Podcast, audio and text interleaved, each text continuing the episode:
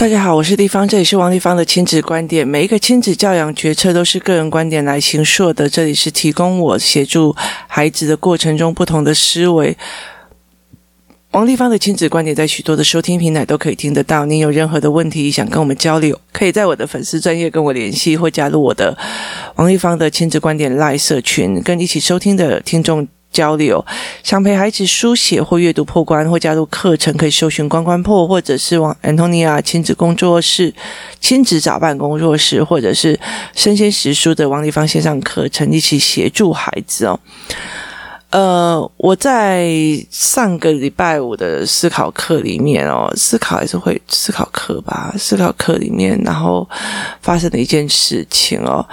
就是有一个孩子哦，我在说我要开始上思考课的时候哦，他就做了一件事情，他就是马上站起来去厕所。那这个孩子一向有一个东西，就是他只要紧张或是有点不太想要去碰的事情的时候，他就会去躲在厕所哦。那于是呢，工作室里面那天刚好他妈妈不在嘛，那刚好工作室里面那群小孩就说某某某呢，然后他们就说在厕所啊，然后就旁边就这样他是掉到马桶里是了吗？然后他们就说某某某，你掉到马桶里去了吗？你有没有屁股变2半这样子哦？那因为这个男孩哦，他有非常多次哦，例如说他拿 iPad 来上线上课程，要上他们学校的线上课程。那中午休息的时间的时候，他就会看影片。那他看影片的时候，就会吸引大家过去，就跟他讲：“你看我刚才看这个。”可当他围过去的时候，靠近他的时候，他就会觉得很生气，然后就开始在骂，然后就来跟我讲说：“立方语他们都会这样压到我这样子。”可是等到我把孩子们都带走去看别的影片的时候，他就会讲：“我在看某个也很好玩，然后邀请大家进去，可是大家就不进去了。那所以他会有这样子的状况。然后例如说他想要拿玩具来跟大家玩，可是大家就是挤过来的时候，他就会觉得这样又不舒服了。那后来我就曾经做了一个东西，叫做角度的认定哦，例如说我会摆很多的娃娃，每个位置都不同哦。那例如说我在看影片，这个影片在这里，我的头脑是在想，我想要看清楚一点。每一个人都在想，我要看清楚一点。可当你被挤到的时候，你会定义什么？你干嘛挤我？你听懂意思吗？其实对方的脑袋里面只是在想，我要看清楚一点。他的思维不是我想挤你，可是在被挤的那一个人的思维就是你干嘛挤我？所以他们是有认知上的误差的。于是你必须要用教案的方式抽高起来，再看所有的某些，就是这些孩子去看，每一个人的思维点是不一样的。那低年级的小孩有低年级的小孩的看方式，他们已经3、4年级了，他必须用人际关系的思维模式去做的时候，就有更好的教案模式。我现在已经慢慢的希望他们去走向文字思考化，但是他又可以替代的时候，我又开始进行了不同一样的教学模式。那于是他们就会常发生这样子的状况，这个小孩就会发生这样子的状况。当那一天他们在一边讲说某某某，你是掉到厕所里面的吗？某某某，你是怎样冲入马桶的里面的吗？那等到这个男孩走出来的时候，他在我旁边，那我就讲了一个故事，我就说你们知道一件事情吗？你们啊，在这里面有几个小孩是有兄弟姐妹的？你们是有兄弟姐妹的。像我在家里面有些事情，在家里面对家人可以做，对外面是不可以做的。那例如说像我女儿有时候她就会躲到厕所里面，上厕所上很久，然后我就说姐姐啊，你是掉到马桶里面去的吗？姐姐啊，你怎样的？然后我就会3不5时在被姐姐啊这样子哦。那我觉得那等一下啦，我就说我不想等啊，然后我们就会开玩笑这样子哦。可是我可以去对外面的人说吗？在我们有兄弟姐妹，我们会常常这样给来给去哦。那隔天我们还是兄弟姐妹啊，虽然有时候会有一些擦枪走火，但是我们还是兄弟姐妹啊。那可是对独生子女来讲，他们没有这样子的思维跟逻辑哦。那所以他们会觉得怎么会这样？那另外有一件事情是非常有趣的一件事情，就是在他的家里他是独生子女，大人不会这样子对他，所以他会觉得说你们在羞辱我，你们在取笑我，就会变成定义成这样。可是对那些在讲的小孩会觉得哦，我在跟我家在跟我姐姐也是这样，那拉低赛干嘛有的没有，所以我就会跟他们讲说，因为你们的角度不同，人数不同，所以你们会有不一样的立基点在哦。那我后来才会慢慢理解一件事情，对独生子女来讲，他有时候会分不清楚。那于是我就在跟他们讲一件事情，我说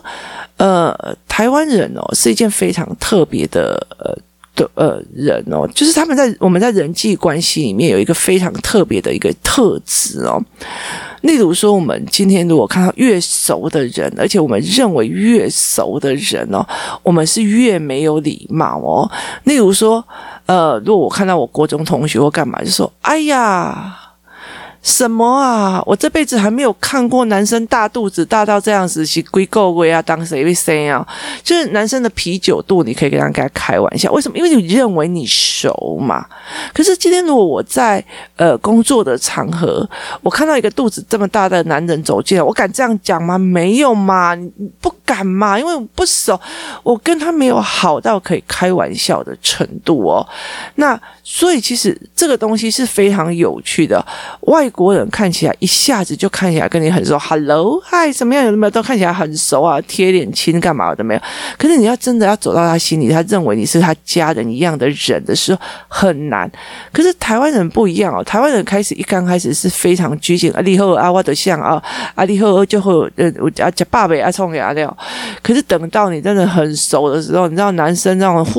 互抓下体当有趣啊，或者是怎么样哦，就那个东西其实是非常难的哦。那其实对独生子女来讲，他们会有点没有办法理解哦，就是让姐妹之间有没有互相捉弄一下，给你补补滴几的呀，给你蒙几的呀那样，然后你弄我一下，我弄你一下，然后两个人就玩开了，然后你补补滴我，我补补滴，他们就很开心这样子，然后就是很愚蠢的开心哦。可是对男生，他独生子就是你为什么要侵犯我？你为什么要弄到我？那所以其实在这整个过程里面哦，是熟不熟、定义不定义是差别在这里哦。例如说，我觉得我跟他很熟，哎呦夭寿哦，那不应该安内哦。他对他来讲，他就觉得说你怎么可以这样说我？那甚至例如说，哎，拜托哎，都欧巴桑啊，我感觉你应该很水。那一句话是赞赏，你知道吗？可是他觉得你说我欧巴桑，你知道吗？那我就不爽了，你知道？所以在这整个过程里面哦，我的定义我跟你熟，你的定义你也没有跟我熟哦。那其实我觉得在这整个所有的独生子女跟他的所有独生子女，他们会常常会觉得说，他们很羡慕例如说独生的男生，他会很羡慕有一群男生哦，就是讲话然后生来生去啊，懵来懵去，然后愚蠢到一个极致哦。然后可是他们学不会那样子的模式，因为他在他的生活里面没有这样的经验值。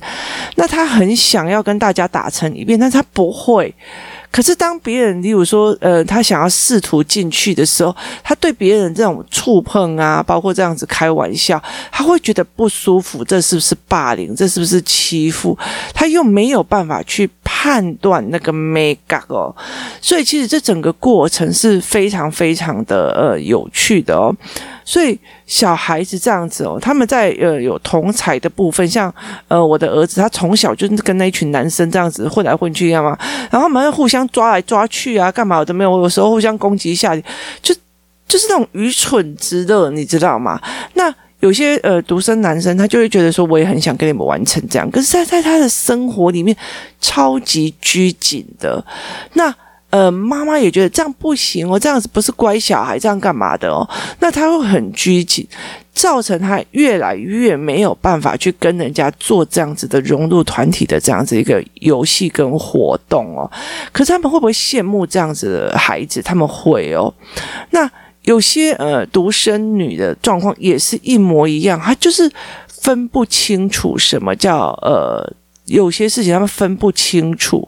所以例如说所以常常会讲说，我觉得我很忍耐别人在做这样，他们怎么可以做这样，他们怎么可以做这样。我跟你讲，当你家里面有一个妹妹或者一个弟弟或一个哥哥的时候，我跟你讲，你都不能去做这一个思维。为什么？因为在你一个人的状况之下，你怎么跟小孩子，你自己一个人，那我就说哦，我要回来写作业，我要回来干嘛的，没有的啊。他的做都是会的哦，像我的女儿小时候曾经有一次哦，就是被他弟弟把那个功课撕掉哦。为什么？因为他弟弟觉得你都看功课不看我，都不跟我玩哦，撕掉。诶，是我大会爆炸哦。可是你知道吗？那种不按牌理出牌，就是兄弟姐妹一定会干到的事情哦。就是你没有办法去思考他为什么要这样子对我或干嘛。那你慢慢的会去协助他做这一点的状况，才去思维的时候，所以。其实这个孩子他有一个很大的状况，他其实很羡慕大家这么的熟，然后这么的就是相处的这么的自在。可是在他的人生里面，他都是跟大人在相处的过程里面，他真的不知道怎么样才去呈现一种亲密，或者是呈现一种所谓的那种荤素不拘的那种男孩相处模式哦。所以对他来讲他会非常非常的辛苦哦。例如说他今天想要跟人家恶作剧哦，他会觉得那就是是恶意的，可是别人会OK 啊。像工作室里面，像我儿子有一天，他其实在吃饭团的时候，他不喜欢吃饭团哦的里面的那个菜包，于是他把它挑出来放在一边的碗里面哦。那工作室里面有个男生，他去恶作剧把它放在那个马桶水里面，然后再拿回来要给他。那我就问我儿子说，你会不会觉得很恶心或干嘛？他就说当然会啊，但是因为我本来就不吃那种东西，对我来讲也没差，他只是搞笑恶作剧而已。可是对独生子，他就觉得你怎么可以这样？但是他又想学的时候，他想要去干这件事情的时候，他又不觉得那是开玩笑。为什么？因为他例如说这个男生他想把你的食物偷偷去弄那些马桶水，然后他拿给我儿子吃的时候，他会笑笑的，因为他在恶作剧，所以他头脑是里面会有预期，你会尖叫，会哭，会生气，会干嘛的。他是恶作剧预期里面，所以他脑子里面会有想象。那同样一个孩子去做这件事情，他做了以后，他想要去做这件，他并不是觉得脑海里面会想出来你会生气，你会干嘛，你会干嘛，而是他觉得我做了这件事情，但是我不敢去面对后面的后续，这才是一个重大的差别点哦。例如说，我想要去跟他话一声，那我男孩子或者是女孩子，他想要去躲在一个地方跟某一个人话一声，他在躲的时候，他是这样笑笑的，这样笑笑的，因为他很预期对方会吓一跳的那个表情，所以他的脑海里面有跑那个画面，所以他才会这样克制不了这样笑哦。可是如果他真的就只是为了要话你哦，然后又会怕怕的，等一下会不会，那里面他就不是恶作剧。所以很多人在讲说，恶作剧的孩子他很聪明的原因是在于是他想要做某一件事情，在他脑海里面已经预期你会怎样怎样怎样怎样，所以他常常会出错的原因就是他会自己笑出来或自己爆炸出来哦，因为他脑海里面有一个成像，他要恶作剧。可是有捣蛋的小孩，就是欧北来那种小孩，是真的是欧北来，他没有这样子的思维，这样眼睛里面眯起来，想要去预期你会跌倒，预期你会骂人，或预期你会怎么样，那种东西是没有的哦。一干他给小什么做什么代情哦。所以例如说，我常会跟他们讲说，以前我在恶作剧的时候，例如说你把那个水鸳鸯丢到那个粪坑里面去，然后等到那远远的看到那个大哥哥哦，来不及回家上厕所要冲到那个茅坑的时候，你就先丢个5个下去了，然后你就听到，你就会一直非常兴奋的躲在旁边，然后非常开心的。为什么？因为你预期他他进去以后，整个那个粪坑刚好爆炸，然后他就满身都是大便这样子哦。那你的东西就是这样子哦，然后跟那种我没送啦，然后就棒起来会去你的卡定那种感觉是不一样的，因为他没有预期那个后果有多严重哦，所以后面的成像有没有出来，决定了他这个是恶作剧思维性还是搞笑或干嘛，这个思维的逻辑性差别在哪？当下这个动作好玩跟后面的有没有办法拉起来是另外一回事。所以后来我其实在跟他们聊的过程里面说，其实在台湾我后来我就讲了一件事情，我跟了这一群小孩在讲说这个小孩是独生子，你们在家里就想说，爸爸你是不是跌掉了，你掉到马桶去了，怎么样有的没有，或者是弟弟你是不是掉到马桶去了，这是你们全家人里面我们大家会习以为常用在里面开玩笑的语言哦。那我们其实出来也不会很在意说你干嘛讲那种话，我很受伤然后进去哭或干嘛的没有。可是他是独生子，他是独生女，所以他其实在生活上没有这样子的是不知轻重的拉力赛哦，所以他会觉得你们在笑我，他的伤就会很重哦。所以我就跟他们讲说，他不是跟你们一样有家庭在做的哦，所以你们在那边跟他开玩笑，你们自己要长一点哦。所以很多的时候我们在讲说，那我也会跟他们，我跟他讲说我后来就是这样跟他讲说，你们不要以为每个人都开得起玩笑哦，开玩笑这件事情是这样。我常常会跟他们讲一件事情哦，人跟人之间是这样哦，他们常常在讲一件事情，为什么我儿子这么调皮捣蛋，可是很多人喜欢跟他一起玩。有一次他被我讲说，你如果再这样子做哦，那你就跟在我旁边不可以出去玩哦，就是不可以上篮球课，不可以跑出去玩。你知道吗？我就跟他讲说，你要站在我旁边，你不可以跑出去跟他们玩，因为你们会乱跑，所以你要跟在我旁边，你会乱搞。那于是呢，你知道我儿子不是就是被困在我旁边不可以离开我嘛，你知道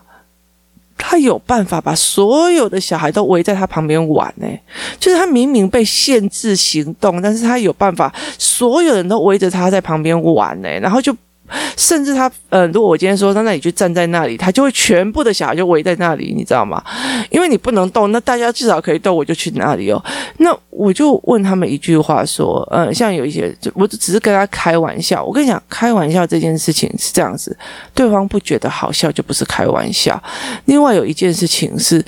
你不能讲说为什么对方开不起玩笑，他独生子独生女他开不起玩笑哦，那不是的。那因为每一个人在意的点不一样，那像我儿子他有个非常大的一个点就是在于是他会自糗，就是啊我字就很丑啊我就是笨蛋啊怎样啊，他自糗。所以其实在开玩笑的过程里面，大家觉得他可以开玩笑，大家觉得他很好玩，大家觉得愿意跟他开玩笑。可是问题点是，当你没有办法自求而是求别人来开玩笑的时候，这是玩笑就不好玩了哦，这个玩笑就不好玩了，因为你在伤人，那不叫开玩笑。真正的好的开玩笑是自求，而不是去求的。哎呀，你字怎么那么丑啊？你这样子呢？我都已经，我早就当班长了，你这在当什么这样子？我可是什么什么什么，那个东西叫做我不是你字那么丑还可以出来怎样怎样。我觉得那求人跟自求是不一样的哦。所以当你去求人，然后说啊你怎么开不起玩笑，不好意思哦，不是每一个人都开得起玩笑，这才是要让孩子懂的。那我也让这一个小孩这个独生子女去理解一件事情哦，你们以为他们在求你，在伤害你，他在哭，他在生气，其实他们已经是在家里面养成了一种就是你知道吗？就是跟自己的兄弟姐妹互亏来亏去，已经习惯性的话语了。他们甚至觉得好朋友越亲的好朋友，就是会越做一些无厘头、愚蠢的事情哦。所以他们就觉得这很习惯。他没有针对想要霸凌你，他没有针对想要欺负你，他没有针对想要去弄你的意思哦。所以我常常会在这同样一件事情，他们去在厕所的这一一块事情，因为一个人躲进厕所，他们说你怎么掉到马桶干嘛都没有。从一边你要教育这一个在外面讲的人这一群说，因为你们有兄弟姐妹，你们在家里面这样非常正常，那在工作室里面你们觉得我们几乎一个礼拜好几天聚在一起，所以你们就像兄弟姐妹一样可以互求来求去。可是他们是独生女，在他们的人生里面，他们生活经验值里面，他们很少在生活里面有这样互求的语言，互捞的语言，所以对他们来讲就会变成一种侵犯，是一种攻击，是一种取笑。所以这些小孩们他们会受不了，你不能说他开不起玩笑。那我转方面也跟这一群小孩在讲说，你是独生子女，可是你要理解一件事，在台湾有时候越熟，他觉得跟你越熟的越没有礼貌，走过去就直接把你捏一把肉这样子哦，然后把你拍一把肩膀这样子，你可以定义说，他拍我的耳痛哦，好，那就代表我认定我跟你的熟，跟你认定我的熟是不一样的，于是大家就会退缩一步了哦。可是当你退缩的时候，你会觉得说，为什么他跟我保持距离？我是不是被排挤了哦？事实上是我们跟熟跟不熟之间的认定标准跟习惯性的不同哦。所以在独生子女跟多子女的过程里面，他们在互相相处的过程里面会有这样的问题点，是在于是他独生子女会非常想要去融入这样一群大团体里面的生活，可是他的生活里面没有这样子回来回去蹦来蹦去都来轮去那种很无聊的游戏，可是他们又会很羡慕，他们好像可以玩在一起，但是他们觉得他们笑容很愉悦，就是你知道吗？一群臭男生，然后你摸我一下，我摸你一下，你弄我一下，我弄你一下，他们脸都是笑的，他就觉得你看他们都可以开开心心下在一起。可是当他没有去看到他有被摸啊，被弄呀、啊，被冲敌这样子哦。当他被这样玩的时候，他就觉得你侵犯我，你用了我的隐私权，你冲了我的衣服了，你弄到我的干嘛了？我觉得我被性骚扰了。Anyway， 所以你有没有办法去接受这件事情，是一件非常大的一件思维性哦。所以我两边各让他们去思考。同样，你是有子女的家庭跟没有兄弟姐妹的家庭哦，它的差别性在于我们在对很多人做的事情，你对家人做的事情，不代表你可以对兄弟外面的朋友这样做，因为你不知道他的生活养成是什么样的模式哦。那因为这一群小孩，我也带他们看过很多的文本哦，例如同样一件议题里面有不同人的思维的角度的那种文本哦，例如说，学校要不要继续戴口罩这件事情，那当然会有指挥中心的概念，然后会有教育局的概念，各地县市政府的概念，老师的思维啦，然后小孩子的思维，